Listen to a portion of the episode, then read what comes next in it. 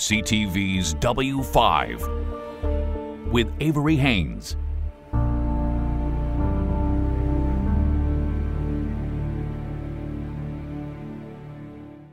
There's an old saying in pulp mill towns that the odor rising from the smokestacks is the smell of money. But exposure to high concentrations of those chemicals can be dangerous and life-altering. And construction workers in Dryden, Ontario, say they're still paying the price for working right next to the smoke plume 2 decades ago.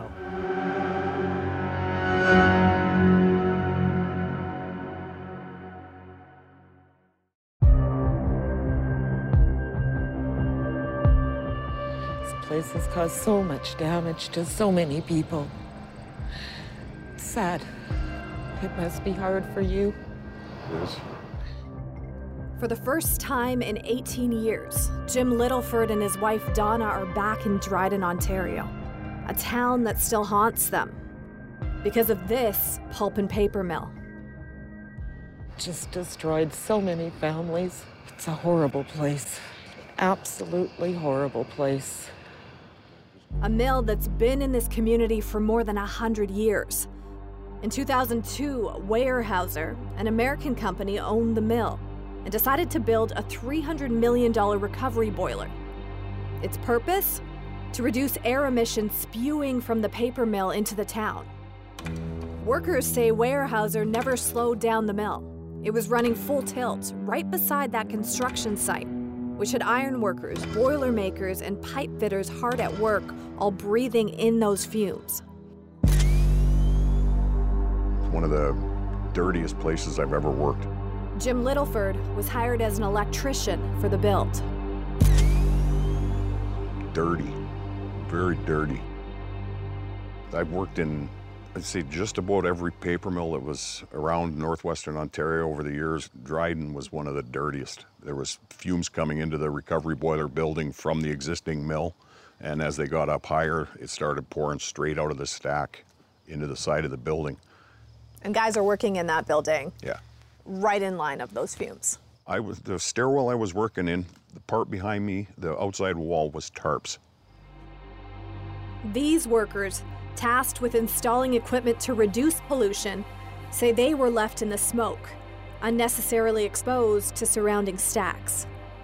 The whole building was full of chemicals at almost all the time. And what did that do to you, Jim? Made me sick lots. Twice, I guess, overcome with fumes. Passed out. I just came to in the lunchroom and I had an oxygen mask on. When the construction project was announced, Northern Ontario was in a resource slump, with an unemployment rate hovering around 9%. The Weyerhaeuser project was a much-needed paycheck. Workers from every trade were desperate for jobs. The 90s were very slow around here, very poor. Sawmills have closed down, the mines have dwindled. At the time, John O'Malley was the business agent for the Iron Workers Union. We were not satisfied with the safety. He was part of the pre-job negotiations and had serious concerns. The new boiler house was going above the stack, would be rising higher than the existing stack. The mill was going to continue to run, so the stack would be belching a plume, 24 hours a day. John says he was the only one who tried to deter his workers. He pushed the company for answers about the potentially toxic environment. The whole attitude of Weyerhaeuser was, you're lucky to be working. That was the attitude. If you don't like it, we'll find somebody else. John claims Weyerhaeuser ignored his safety concerns and his iron workers needed jobs. When the men picked up their slip to go to work there, I would advise them, whatever you do, do not work in that plume. It's too dangerous. Avoid it. The massive construction project went ahead. Weyerhaeuser hired external safety consultants, and each union also nominated a safety representative. One of their many tasks was to test for dangerous gas levels on site. The smoke that was coming out was coming right in our faces. What do? You need work.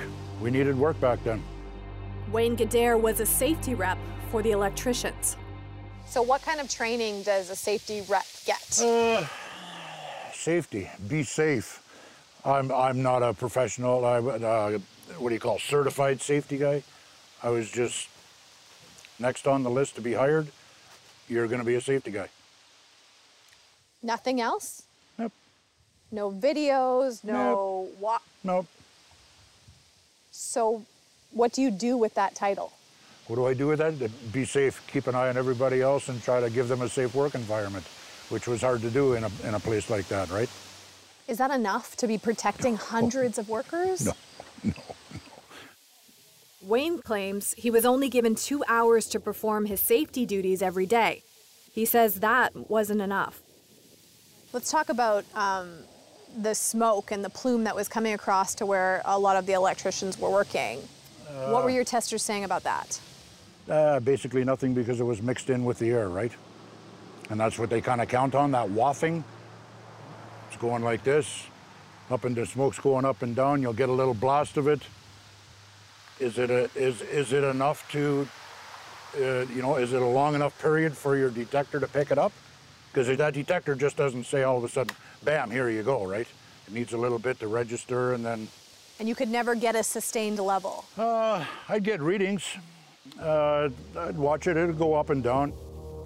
This home video, shot by a worker, shows when the wind was blowing away from them. But the problem was when an unpredictable southwest wind blew the plume directly their way without warning. At times, workers claim busloads of them had to be rushed to the hospital for oxygen because they were overcome by the fumes. A friend of mine told me that the last day he was there, there was 58 guys sitting in the waiting room.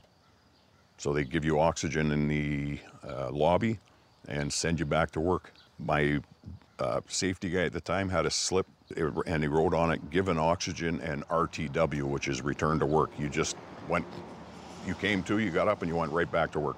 Didn't you feel weird about that? Yeah. You could either quit or go back to work.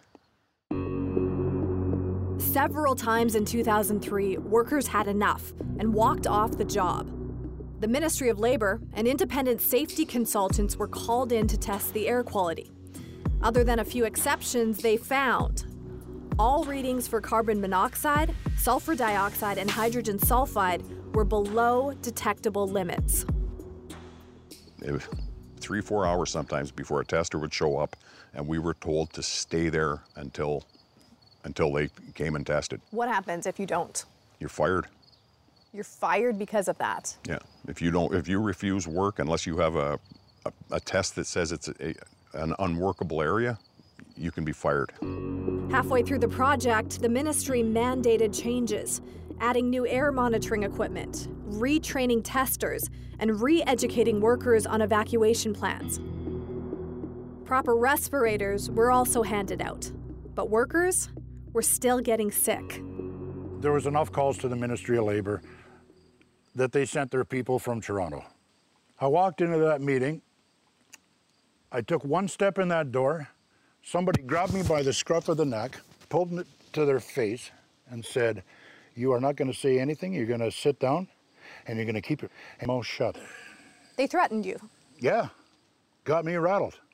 Wayne claims a foreman pressured him to keep quiet. It startled me to the point that I couldn't tell you what went on in that meeting.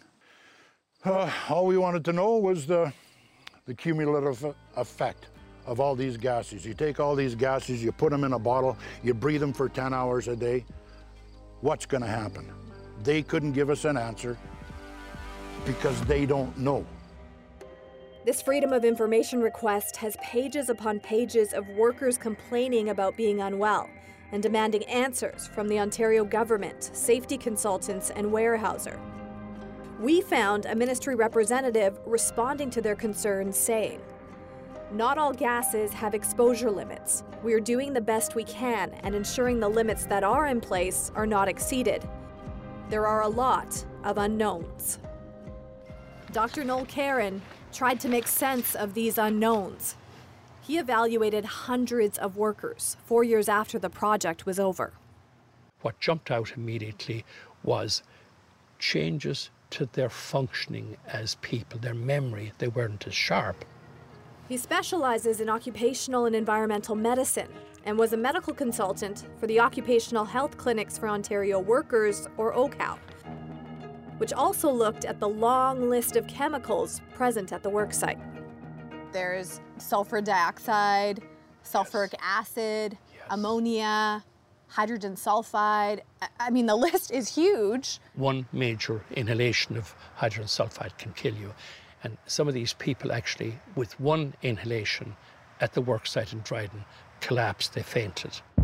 The medical doctor was also concerned about the mixture of chemicals he calls a cocktail. It was a kind of complex smokestack emissions group. But when you pick through them, you say, what are the lethal issues, or what are the chemicals that's most likely to damage a worker's health? W5 also obtained documents where Weyerhaeuser contracted exposure experts at the end of the project to do their own analysis. They found the concentration for all contaminants to be below current Ministry of Environment guidelines and standards. Still, local papers started covering stories of workers being sick, with some even claiming they were dying. OCAW decided to investigate, setting up this intake clinic. Of the 388 workers separately examined, clusters of problems emerged. More than half reported fatigue, almost 200 experienced memory loss, and dozens had problems sleeping and mood swings. Dryden workers were poisoned by chemicals. That's clear. The science supports that opinion. And the symptoms and signs that we found in those workers further substantiated it. Coming up, you're just a number to an employer. Trying to speak out on the job. If you get sick, they'll replace you. When W5 continues.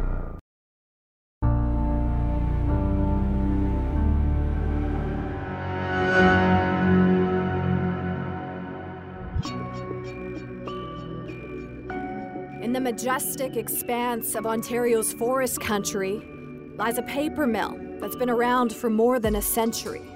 An economic powerhouse that at times had more than 1,000 jobs, enough to help create the small city of Dryden. But some who came looking for opportunity are full of rage today.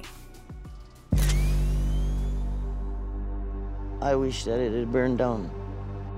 I wish it had been destroyed. I hate that mill. I curse it. Diane Corvo lost the love of her life in 2012. Brian was a steel worker, used to working in risky situations, usually high above the ground. He was part of the massive construction project to keep toxic and smelly fumes out of Dryden. He loved his job. He was a connector and happy to get up and go to work in the morning. Other love of his life was steel. Climbing the steel, being up there. Right. But Brian's love for the job changed at the Dryden mill. He said it had to be one of the worst times in his life to be on a job. He says, with the guys dropping left, right, and center, he said it was so bad. He says, you couldn't breathe. So what happened when Brian started to work at Dryden? What did you notice? Everything about him changed. He started getting wobbly, shaky, not able to sleep. So you'd be right beside him? Yeah. And feel like something was wrong or that he wasn't breathing anymore? Well, I'd get so scared. I'd have to jab him to wake him up. And he wouldn't wake up, but he'd finally take a deep breath and breathe in. Brian was not alone. Workers from many trades claim that mill made them sick. And now, after almost 2 decades, they're demanding answers. Did you or your loved one that worked at the Weyerhaeuser mill experience health problems while they were there? Okay, a lot of hands up. W5 convened a virtual town hall for former workers, their advocates, and the loved ones left behind. The symptoms are eerily similar. Memory loss, fatigue. It affected mostly gastrointestinal and memory issues. Definitely more fatigue, bloody noses, coughing up blood. That's scary. Very scary. Right up till his death. Did your health continue to get worse after the project was done? Yeah, many people with their hands up there as well. Okay. By the time I was laid off, you know, I could go a flight and a half of stairs and I would pretty much have to sit down, right? I'd never seen such a quiet work site during breaks. There wasn't a person that was not sleeping during a 15-minute coffee break or a half an hour lunch break or a 15-minute coffee break in the afternoon. It was unbelievable. So. And that's, Dave, help me understand, like that's very abnormal for a work site? That is very, very unusual. I would blame Weyerhaeuser for not providing a safe workplace. After all this time, Diane Corvo also blames Weyerhaeuser. There was a safety meeting. Nobody would speak up. So Brian stepped forward and told them, this can't go on. He goes to work the next day, he come home right away. I said, he was constructively laid off immediately. He was laid off right after he spoke up. Yep, right the next day. He said, for me opening my mouth, son, he says, I got canned. Brian's symptoms, shaking and trouble breathing, got worse. Diane had to care for him day and night. It's still too much for her to process. Pardon me. I'm sorry. It's okay. He wasn't able to work after... Just after... After the mill. The mill. He couldn't work anymore. That's how bad it was. That's how bad it got, like, now. The couple applied for workers' compensation, but didn't get a dime. I thought I was getting screwed. Jim Littleford, an electrician on the project, was also denied workers' compensation. He coped with short-term memory loss immediately after the job, but a decade later, his health took a turn for the worse. It was getting really, really bad, and it just kept getting worse up until the time I had my first seizure at work, and then it got so bad I couldn't remember hardly anything day to day. At 52, he had to completely stop working. Were you ever diagnosed with anything officially? Chronic toxic encephalopathy, that's CTE. CTE, commonly known in the sports world for traumatic head injuries, can also be a toxic brain injury caused by repeated exposure to chemicals. This is the doctor that gave out that controversial diagnosis. Probably one of the most loneliest times of my professional life. Lonely because proving these men were poisoned at the mill is not an exact science. But Dr. Kerin, a medical consultant for OCAW, says there could have been more precautions from the start. Is there any explanation why every Ministry of Labor test showed acceptable levels of exposure? But certainly finding negative tests reassured a lot of people there was false security in that. Your duty in health and safety would be to go above and beyond and ask maybe a couple of more questions. Dr. Kerin says the ministry and companies can turn a blind eye to worker safety because Canadian data for the combined effects of chemicals doesn't exist. We have nothing in Canada that did any studies on pulp and paper mill emissions. So it doesn't surprise you that people are still struggling 20 years later? I've no doubt that if you have brain damage from a toxic agent, your ability to make clear decisions about your future are hampered. They're compromised. It's tragic beyond belief. Shouldn't have happened. There was no need for it. Supported by two independent physicians and a neurologist, Dr. Kerin's final diagnosis recommended that 162 workers out of the 388 examined had CTE and should be compensated. Ontario's Workplace Safety and Insurance Board disagreed.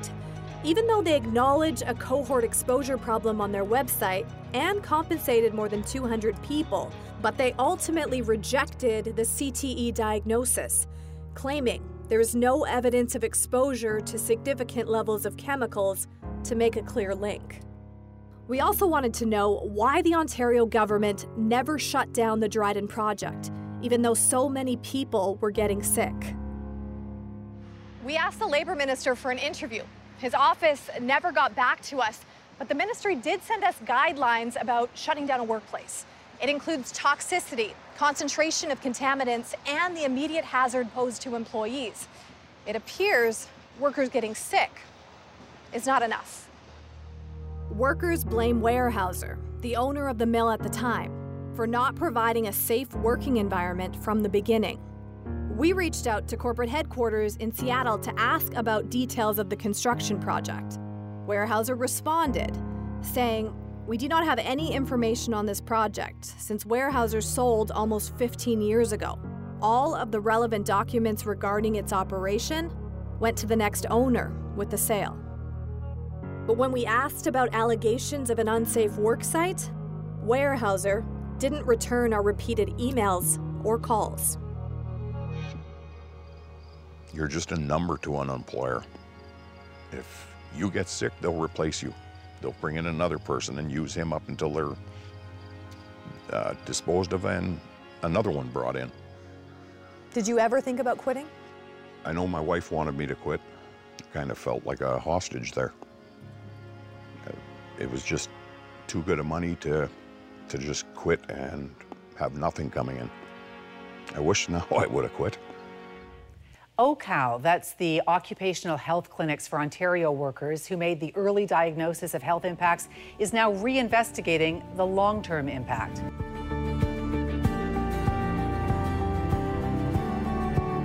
You've been listening to CTV's W5 with Avery Haines.